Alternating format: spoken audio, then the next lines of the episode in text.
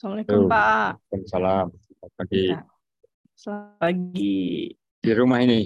Di rumah Pak, lagi WFH. Oke. Ya, kita ngobrol aja sekarang. Ini barusan ada sidang, terus ada nanti jam 10 ada ini apa? Seleksi S3. Oh, udah mulai ujian masuk ya Pak? Udah, udah mulai. Saya dengar pendaftaran yang sekarang membludak ya karena kemarin-kemarin belum pada bisa tatap muka, jadi S2, S3-nya jadi lebih banyak yang ya. daftar. Mungkin ya. Mungkin kalau eh, yang geologi memang banyak. TAT nambah sedikit memang. S3.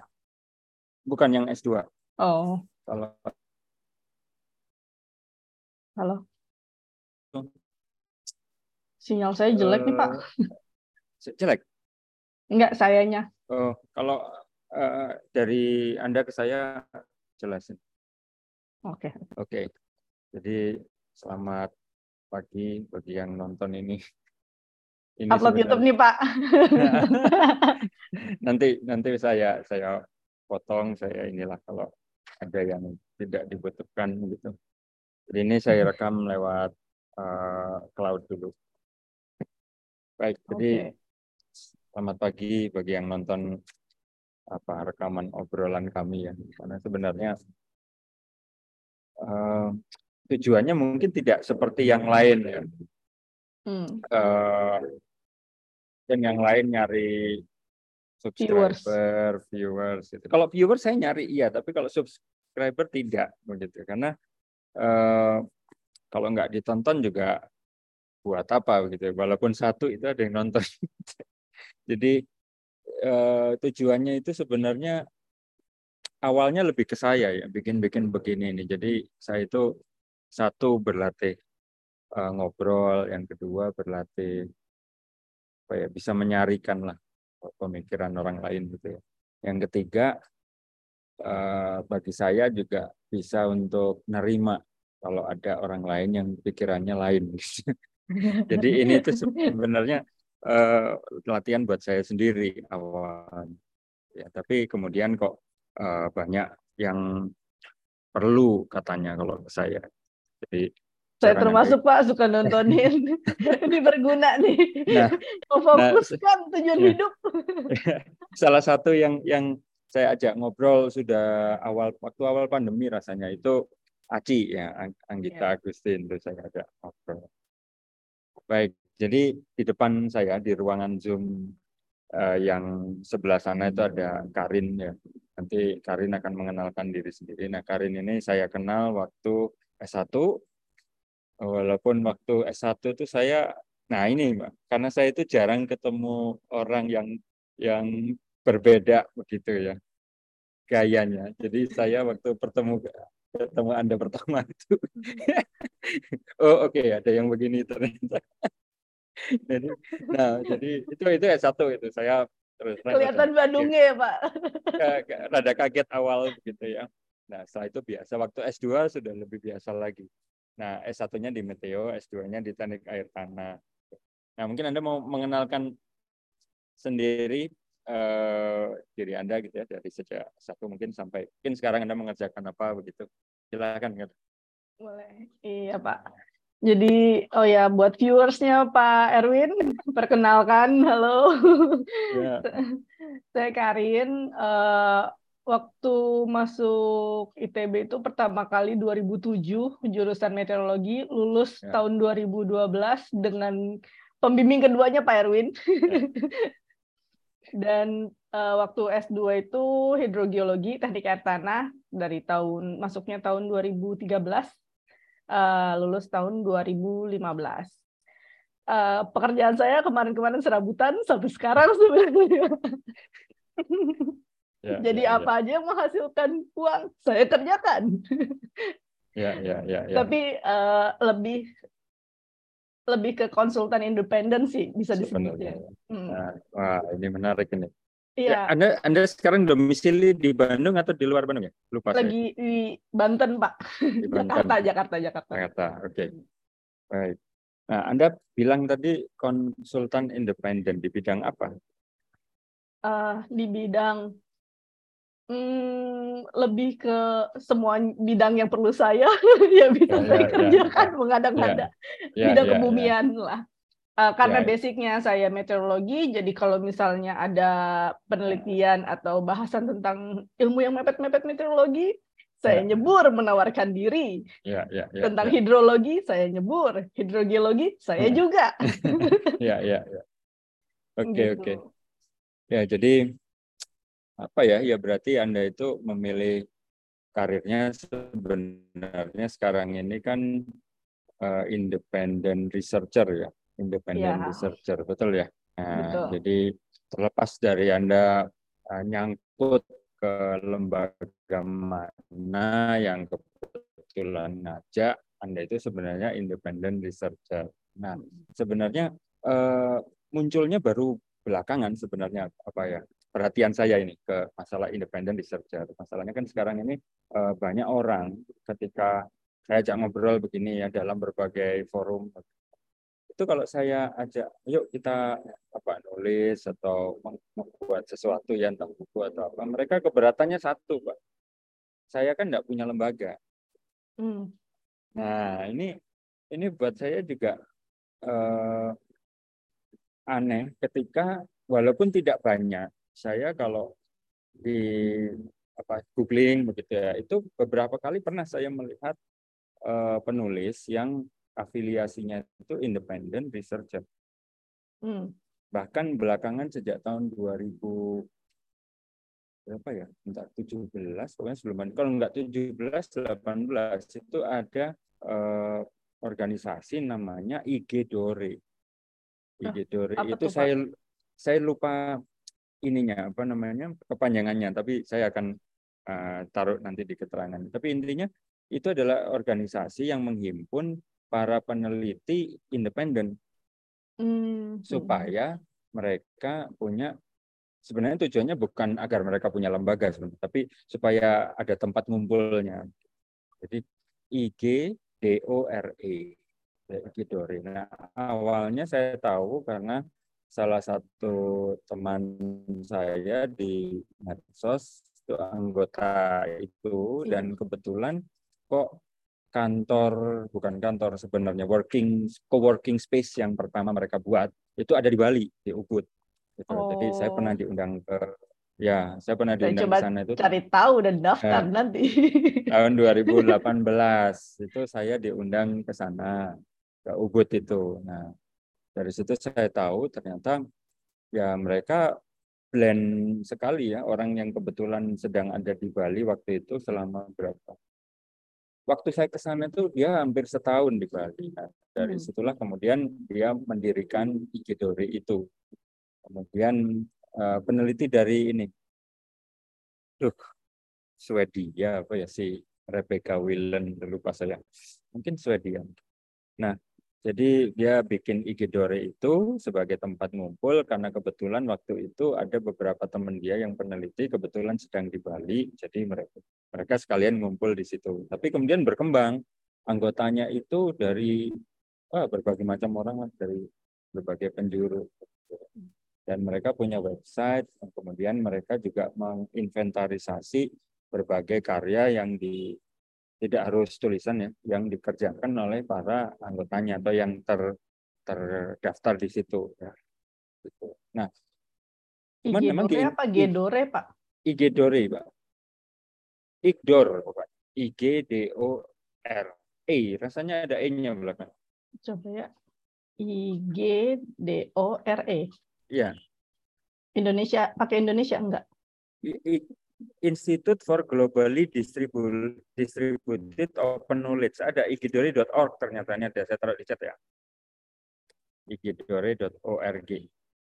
Coba.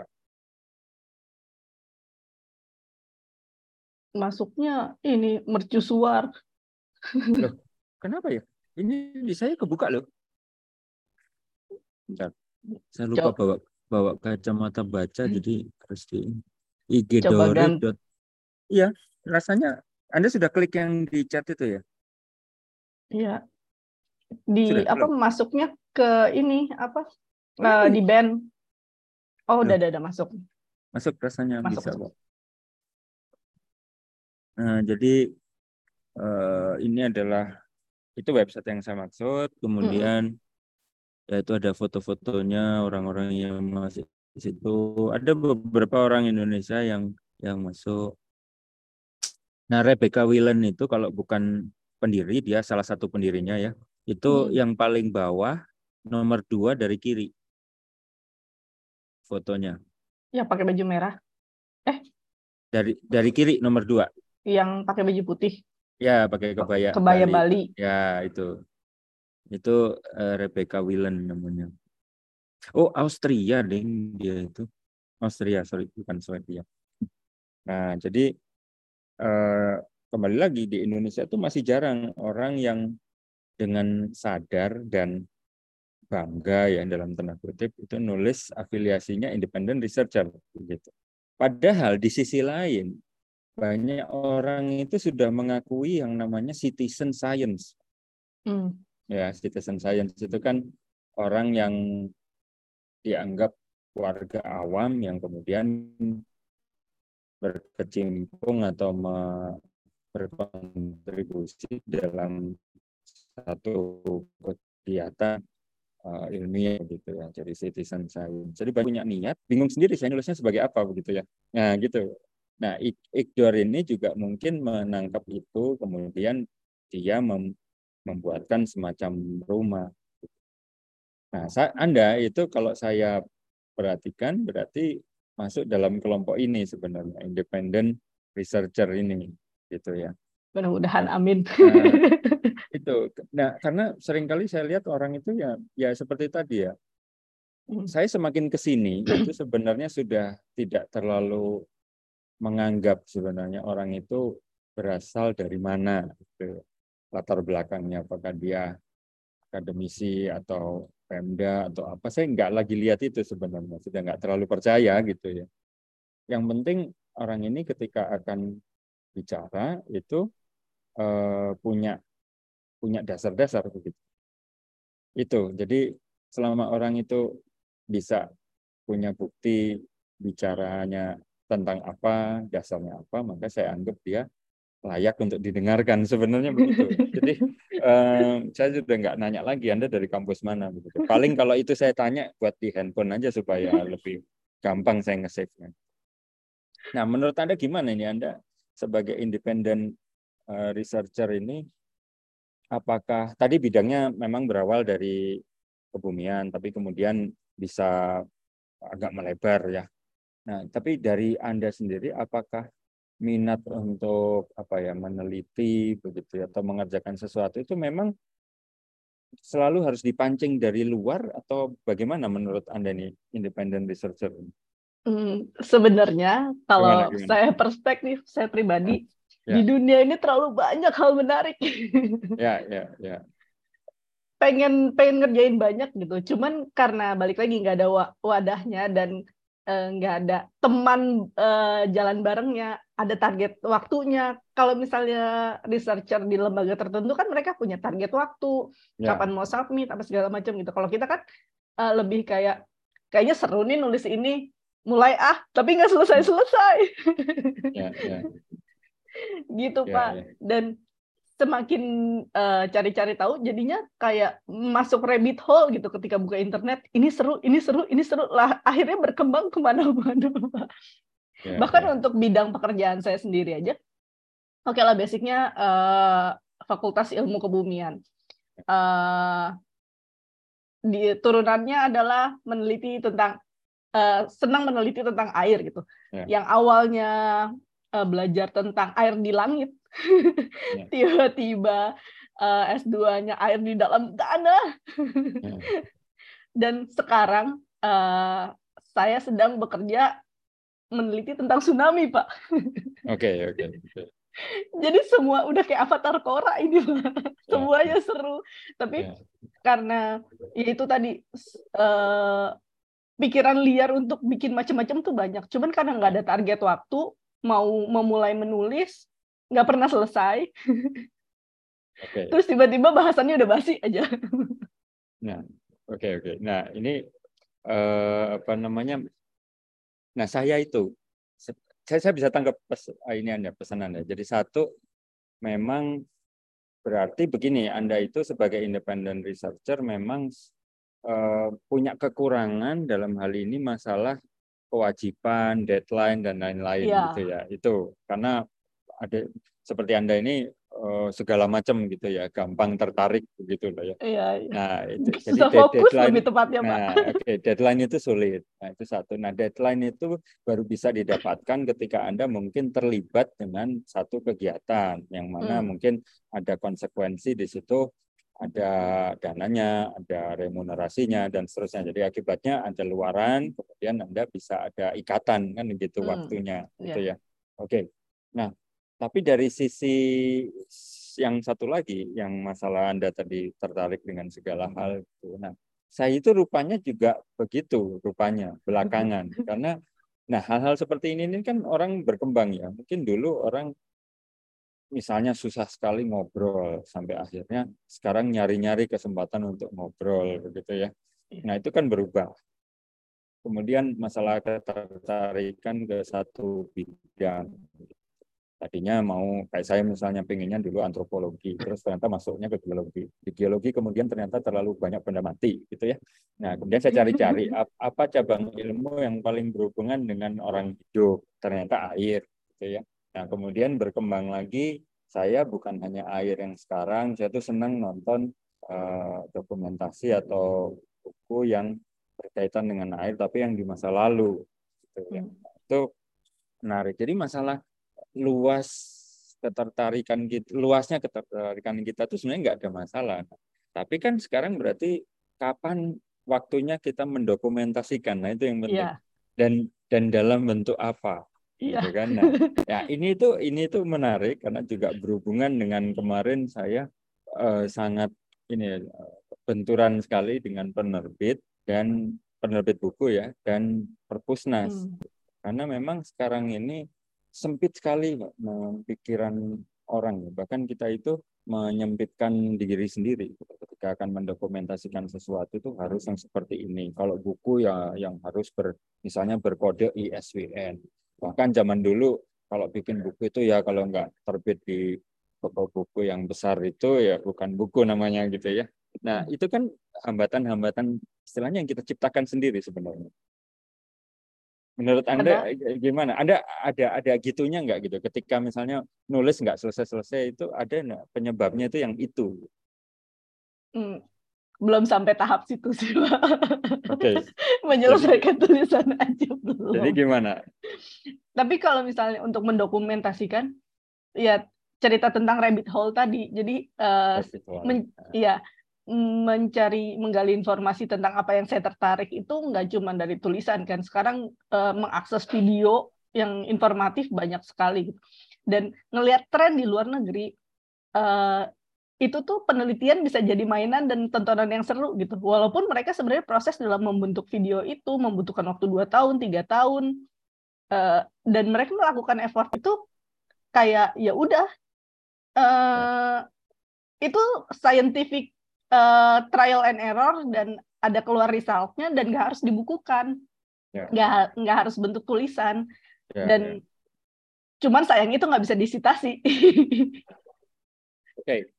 oke okay. uh, eh, nah ini saya saya harus mundur sedikit uh, menanggapinya mundur ya yang masalah tidak bisa disitasi dulu ini saya saya harus harus harus ini uh, koreksi. Jadi sebenarnya untuk menyitir itu kita tidak punya batasan sebenarnya mau menyitir apa. Bahkan cuitan pun itu bisa disitir. Bukankah kalau ada ada penelusuran apa misalnya di pengadilan gitu ya.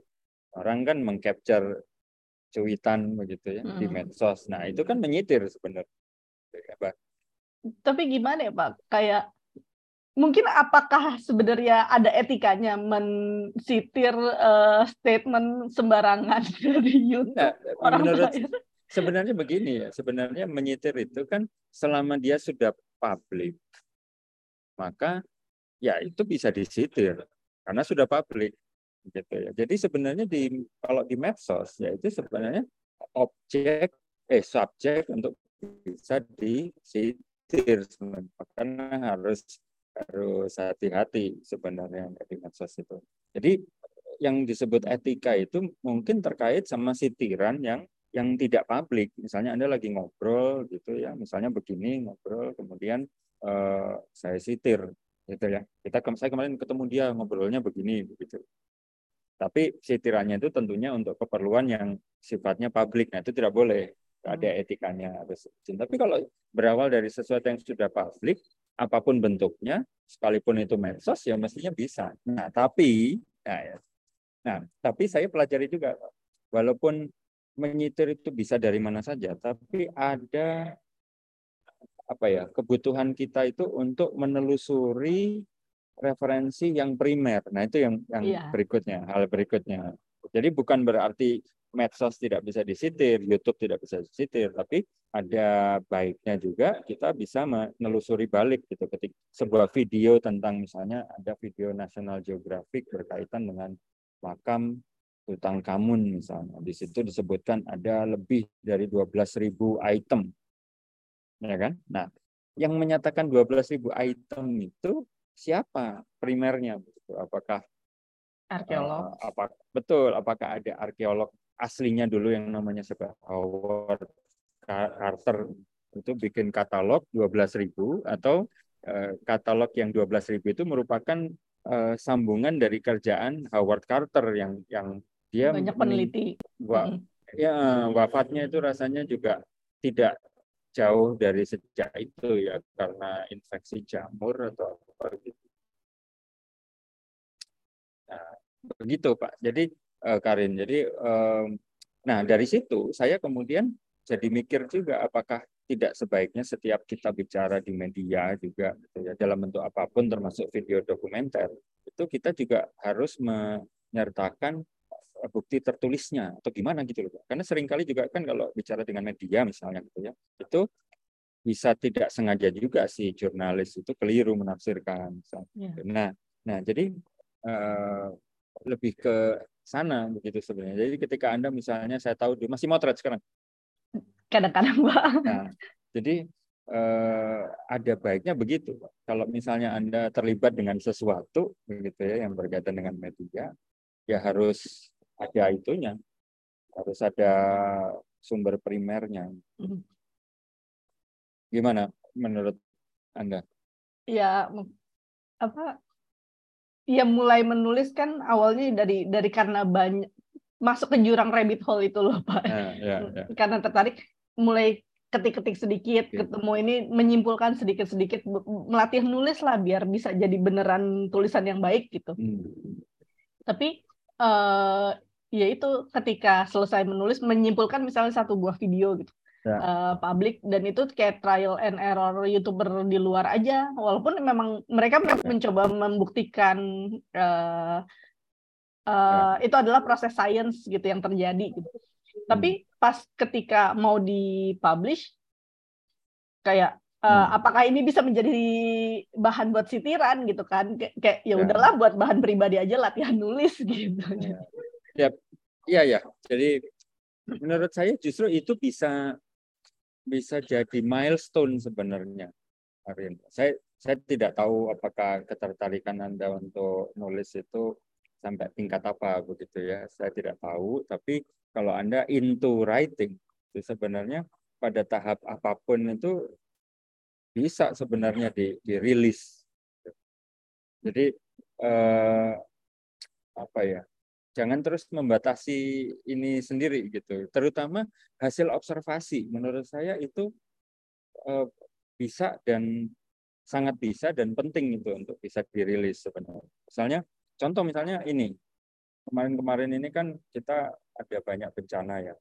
Hmm. Banyak bencana.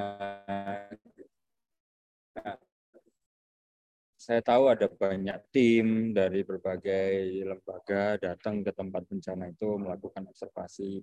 Nah, cuman seringnya kan observasinya itu walaupun mereka pasti serius ketika mengobservasi, gitu tapi kemudian berubah menjadi ketika diminta melaporkan itu seperti casual jadinya. Karena mereka tidak melihat bahwa observasi itu merupakan bahan yang bisa untuk dirilis gitu loh, semacam press release gitu. Bisa hmm. bisa bisa paham ya karena sering kali yang begitu tuh hanya berhenti di percakapan di WhatsApp grup. Oh iya. Karin, iya. itu itu itu maksud saya kira-kira uh, pendeknya ya. Jadi ketika Anda pergi ke Cianjur misalnya, motret-motret ada rumah dan lain-lain gitu. Itu ketika Anda mengamati bisa jadi serius gitu, tapi kemudian tidak menganggap itu menjadi sesuatu yang bisa dilaporkan. Jadi akibatnya ketika Anda selesai dari lapangan ya, itu catatannya itu ya hanya muncul kalau ditanya dalam bahasa grup. Misalnya uh, ya banyak rumah memang itu saya lihat sebenarnya sih dia tidak misalnya Palu ya eh, tidak rusak karena gempa rasanya itu rusaknya justru karena likuifaksi misalnya begitu ya, ya. nah ya tapi kan yang begitu itu tidak dirilis secara formal gitu loh padahal itu kan penting ya hasil observasi itu yang ngeliris uh, malah orang-orang bule yang setelah sekian persis, lama datang. Iya, kemarin persis. saya juga survei ke sana, Pak.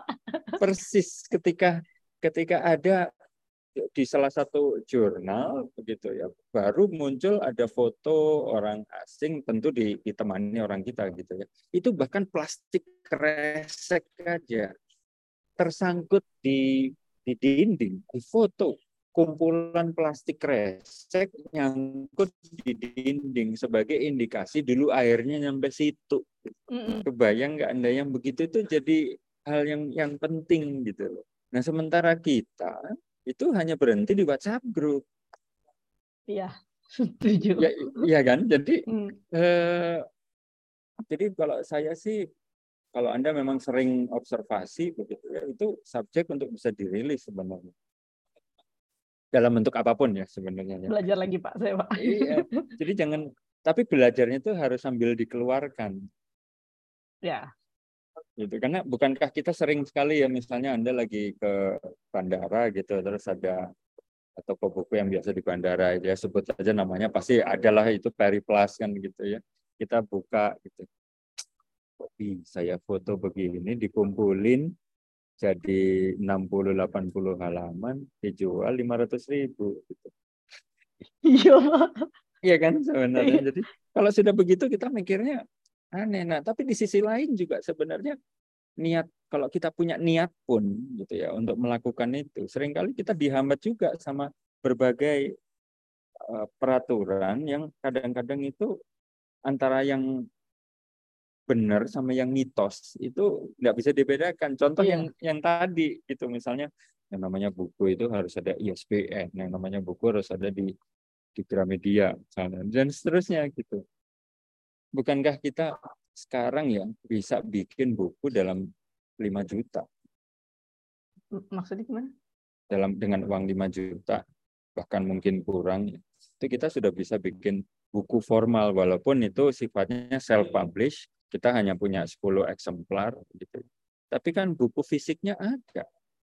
Teman saya baru ngerilis buku tentang drainase. Dia hmm. nebeng ke per, apa percetakannya eh, penerbitnya Brawijaya karena dia lulusan Brawijaya kan hmm. nggak pakai modal pak iya karena kebetulan mungkin si si penerbit itu punya dua dua kebijakan satu yang royalti yang yang untuk buku yang laku dijual tapi siapa sih yang mau beli buku tentang drainase ya, ya kan? yang jurusan nah, itu aja nah nah kemungkinan besar itu karena si penerbit press itu di Brawijaya kebetulan mungkin punya dana gitu, yang mereka juga dituntut luaran. Nah kebetulan hmm. ada yang sudah punya naskah. nah itu buat saya. Nah yang seperti itu kan maksudnya buku itu ya buku. Terlepas dia dari dia dipajang di rak buku mana atau hanya terbit secara daring atau belinya di Tokopedia itu kan buku. Ya karena Nah, sering kali kita mungkin begitu itu. Nah, Anda menurut saya lebih punya faktor pendukung gitu ya dengan motret, dengan apa begitu. Jadi jadi sebenarnya bisa gitu. Ketertarikan Anda itu. Ya, itu karena cuman karena nggak ada deadline balik lagi. nggak ada deadline ya udah santai aja gitu. Terus nah, udah lupa aja. Nah, nah, itu lebih baik dirilis, dirilis, dirilis, dirilis dengan berbagai media walaupun mungkin kalau Anda mau rangkum jadi satu barang, mungkin buku, maka rilisan yang sudah tertimbun itulah yang kemudian disatukan. Karena kalau nggak gitu, Anda nggak akan ini, nggak, eh, nggak akan merasa pernah membuat sesuatu. Iya kan? Iya. Ya, jangankan begitu, saya itu sering melakukan itu apa pun saya lepas, saya lepas gitu. Supaya saya sendiri juga ingat, saya pernah bikin. Iya, Walaupun ya, ya, bukan buku, bukan apa-apa gitu, Karin. Bahkan nah, apalagi ya, ya uh, buat paper yang project terakhir kita bareng Pak. saya kan berencana mau bikin paper tentang itu. Tapi sekarang nggak ya. selesai-selesai, udah tahun lalu kan Pak.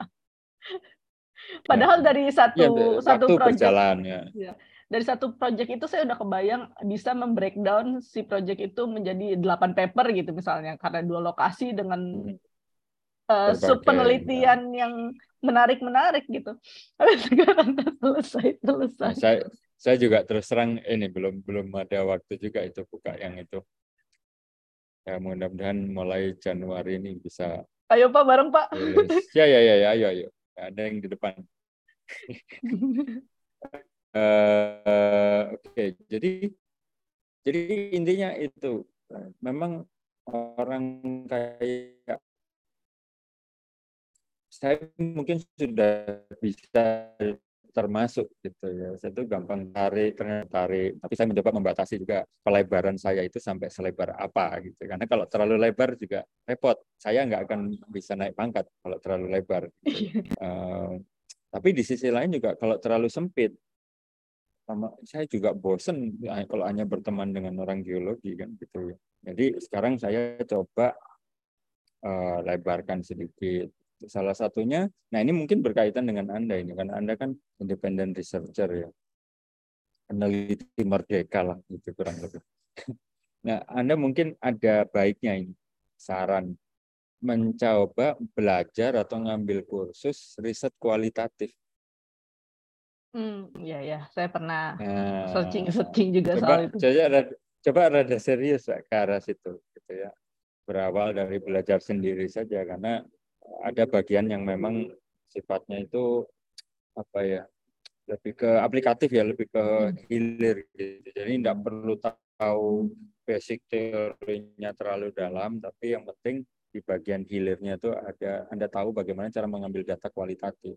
Nah itu itu rasanya kok nyambung ini dengan anda jadi nanti Anda mungkin bisa terlibat ke riset-riset geografi yang sosial gitu ya. Hmm. Terus demografi yang gitu ya. Tapi yang lebih bukan seperti sensus penduduk tapi lebih ke ya ternyata banyak loh dibutuhkan itu yang begitu. Jadi saya itu uh, di bidang kesehatan masyarakat itu perlu itu and is, namanya enumerator.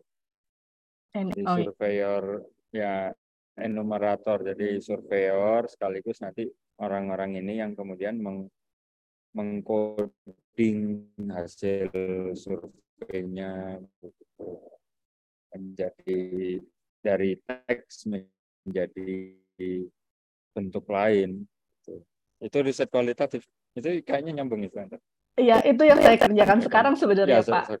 kebetulan kebetulan saya, saya bisa nebak. Kebetulan kalau uh, sekarang nih pekerjaannya lebih ke disaster information specialist. Jadi uh, lebih ke merang merangkum uh, alur komunikasi yang terjadi di lapangan tentang uh, gempa bumi dan tsunami gitu dan ya. ya baik dari si victim atau dari pemangku kebijakannya dan uh, pelaku aksi diseminasi dan mitigasi gitu di di lapangan. Yaitu mengumpulkan data-data seperti itu juga, Pak. Iya, ya, jadi iya ya itu jadi dunia baru juga kan buat saya karena sebelumnya kan ngumpulin semuanya serba angka gitu kan. Serba serba punya satuan tertentu gitu. Nah, sekarang satuannya apa? Ya dan merangkum jadi, jadi satu paper tuh satuannya apa? Datanya apa gitu. Ya. mengkelompokkannya. Jadi istilahnya itu betul betul. Uh, jadi kan yang saya tahu kalau studi kualitatif itu kan anda tidak bisa membuat generalisasi. Hmm. jadi respon orang yang kena bencana di Bandung Utara beda dengan yang di Cianjur. Jadi tidak bisa dibilang bahwa oh responnya secara umum di Jawa Barat kalau kena bencana seperti yeah. ini, misalnya itu tidak boleh. Nggak bisa. Nah, Mengkelompokkannya nah, itu lebih sulit. Betul. Tapi bahwa kita membandingkan bisa, tapi mengeneralisasi tidak bisa. bisa. Nah itu menarik sebenarnya, uh, Karin, karena kan ya kalau anda masih berminat kalau di luar negeri itu disaster istilahnya apa ya disaster mitigation itu ternyata nggak hanya berurusan sama orang geodesi ngukur GPS sesar lembang geser berapa senti per tahun gitu ya. tapi banyak juga orang-orang kuantitatif itu yang rupanya lebih banyak banyak juga yang terjun ke arah sosial riset kualitatif jadi mana istilahnya uh, making sense of their numerical data gitu ya. Karena yeah. mereka mungkin sudah merasa data numerik itu batasnya hanya sampai di sini. Nah mencari lagi bagaimana apa making sense dari angka itu. Nah mereka terjun ke riset kualitatif. Itu juga tidak sedikit itu. Nah menurut saya sih itu ya riset kualitatif. Dan yang kedua ketika anda ingin merilis sesuatu ya rilis gitu Iya pak. saya, saya itu kan eh, bukan penggemar berat, tapi saya itu sering nonton ini apa Panji, Panji Pragiwaksono. Oh iya. Nah jadi ya itu yang saya selalu ingat. Kamu itu kalau mau bikin sesuatu ya bikin saja, mumpung masih jelek, masih awal, pasti jelek, dirilis saja gitu, ya kan. Nanti begitu sudah dirilis, baru ada orang yang apa namanya terus menerus nonton bilang ini jelek anda sendiri tahu jeleknya di mana terus jadi tambah bagus gitu. Tapi intinya uh, ya harus dirilis. Mumpung masih jelek gitu. Karena iya. pasti jelek karena pasti jelek kan ketika kita awal gitu. Nah itu itu yang saya saya tangkap si Haji nah jadi nah, nah ini tergantung ini anda mau mendalami yang mana tapi apa pun itu pastikan untuk dirilis karena profil Anda sebagai independent researcher itu menurut saya ya itu bergantung kepada itu apa istilahnya visibility ya visibilitas Anda gitu. Jadi Karin ini bikin apa yang pernah dia buat? Kalau bahasa yang saya sekarang ya. rekognisi Pak. Nah itu rekognisi. Jadi dalam bentuk apa, ditaruh di mana, nah itu penting itu. Jadi itu karir itu, bukan bukan sambilan menurut saya karir walaupun dikerjakan dengan cara bisa bagi waktu ya, tapi menurut saya bukan sambilan. Buat saya sih itu karir Pak, itu. saya cari duit kayak gitu. Nah, ya itu makanya, makanya itu itu itu karir walaupun dilaksanakannya sambil melakukan yang lain gitu ya. Gitu. Iya, Pak. Anda ada ada ada apa lagi yang yang ini menarik buat Anda? Wah, banyak banget, Pak. Sebenarnya saya lagi mengumpulkan fokus saya kembali menuju jalan yang benar pengen bikin proposal disertasi pak. Belum selesai okay, selesai okay, waktu okay. itu kan saya pernah konsultasi juga ke bapak ya. Ya ya. Nah, boleh kalau mau itu. Tapi begini saya kok punya feeling kalau buat orang yang sangat apa ya sering tertarik dengan banyak hal itu kayaknya nggak cocok di sini Amber. Nggak cocok. Karena kalau Anda di sini, maka akan bertemu dengan teman-teman saya gitu ya, yang berpikir Anda itu nggak fokus, Anda itu harus ini. Padahal kalau saya justru nggak masalah, nggak fokus juga begitu. Tapi yang penting di tengah ketidakfokusan itu ada yang dihasilkan gitu apa? Berprogres ya. Iya, ada gitu. Jadi Anda nggak cocok menurut saya di sini. Nah, kalau cita-cita sih di luar, kalau mentok-mentok banget nggak dapat-dapat baru di sini. Nah, saya teringat sama alumni Meteo juga itu teman anda itu, bad boy itu siapa namanya? Sandi. Oh si Sandi. Sandi Hero. itu, itu. Eh, tapi dia jenius pak. Itu dia makanya. Tapi kan ke mana-mana. Tapi dia semakin ke sini makin ngerti saya. Ini jadi ngomongin Sandi ini. Bahkan dulu sebelum ini, Sandi mau uh, eh, TA paleo eh, meteorologi. Bapak, Ya, gimana? Sandi? Iya, San, sebelum Sandi pengen paleometeorologi, eh? ya saya duluan sebelumnya mengajukan uh, tema uh, TA saya tentang itu juga kan. Cuman nggak ada hmm. dosen yang melihat saya kayaknya mampu melakukannya. Gak ada yang mau Ya, maksud saya begini, saya juga sering tidak mampu. Saya juga sering tidak mampu, tapi saya berusaha jangan nyetop gitu karena saya juga jadi ingin bisa belajar begitu loh. Dan ya. waktu itu juga dosen-dosen muda masih pada uh, sekolah Luar, ya? kan. Mm -mm. Jadi mungkin mentalnya belum sesiap itu menghadapi nah, saya juga yang nah, random nah, gitu. Coba sekarang intip story-nya sama postingannya si Sandi coba di oh, keren. Nanti di di IG ya. Nanti iya, iya. nanti di, di, di, keren itu. Saya ikutin kok. Ya paling uh, rasanya ini kebetulan sudah setengah jam. Ini saya harus sudah geser. Tapi begini uh, ketertarikan anda ya itu random oke okay, tidak masalah. Tapi harus ada menurut saya ini perlu ada benang merah. Hmm. nah benang merahnya itu entah mau air atau bencana itu terserah Anda atau bencana tentang air. Nah, itu ter, terserah Anda. Nah, salah satu pintunya ya untuk bisa melihat itu ya mau milih yang mana itu lebih fokus sedikit ke yang mana walaupun Anda random. Itu yang Anda share tadi saya juga belum nonton itu yang Grand Water Summit. Ya. Grand Water Summit yang Anda share di WhatsApp hmm. itu, ya kan? Jadi UN Grand Water Summit. Nah itu saya juga akan ikuti rekaman-rekamannya. Itu playlist ya, ya kalau tidak salah ya. Uh, dari okay. yang acara kemarin Desember awal ya. Desember. Hmm. Oke, okay. nah kalau playlist itu bagus jadi bisa di itu diikuti. Nanti saya juga akan berencana membuat semacam gambar begitu ya, yang dipikirkan orang-orang ini apa. Hmm. Nah itu itu penting dan begitu pun itu bisa dirilis. Iya. Itu bisa dirilis begitu. Nah, itu. Jadi yang pertama uh, random tapi tetap apa ya istilahnya bertumbuh begitu ya. Menghasilkan sesuatu. Dua ya masalah dengan agak melebar gitu. Terus yang ketiga itu yang penting tadi Pak, kita itu terlalu homogen kadang-kadang terlalu kuantitatif. Sementara dunia kita itu sebenarnya dunia kualitatif. Ya kan? Nah, itu menurut saya harus di, diakomodasi. Kita harus mengakomodasi itu. Hmm. Caranya bisa macam-macam, bisa belajar sendiri, bisa ikut kursus, bisa betulan sekolah di situ, macam-macam. Mungkin itu, tapi uh, tapi yang penting itu independent researcher itu karir, Pak. Jangan ditinggalin. Enggak, Pak. Enggak akan ditinggalin. Udah nyaman, Pak. Sip lah. Ya, Duh, ini mohon maaf ya, Pak. ya, saya bukan membatasi obrolan, tapi kebetulan jam 10 ada acara lain.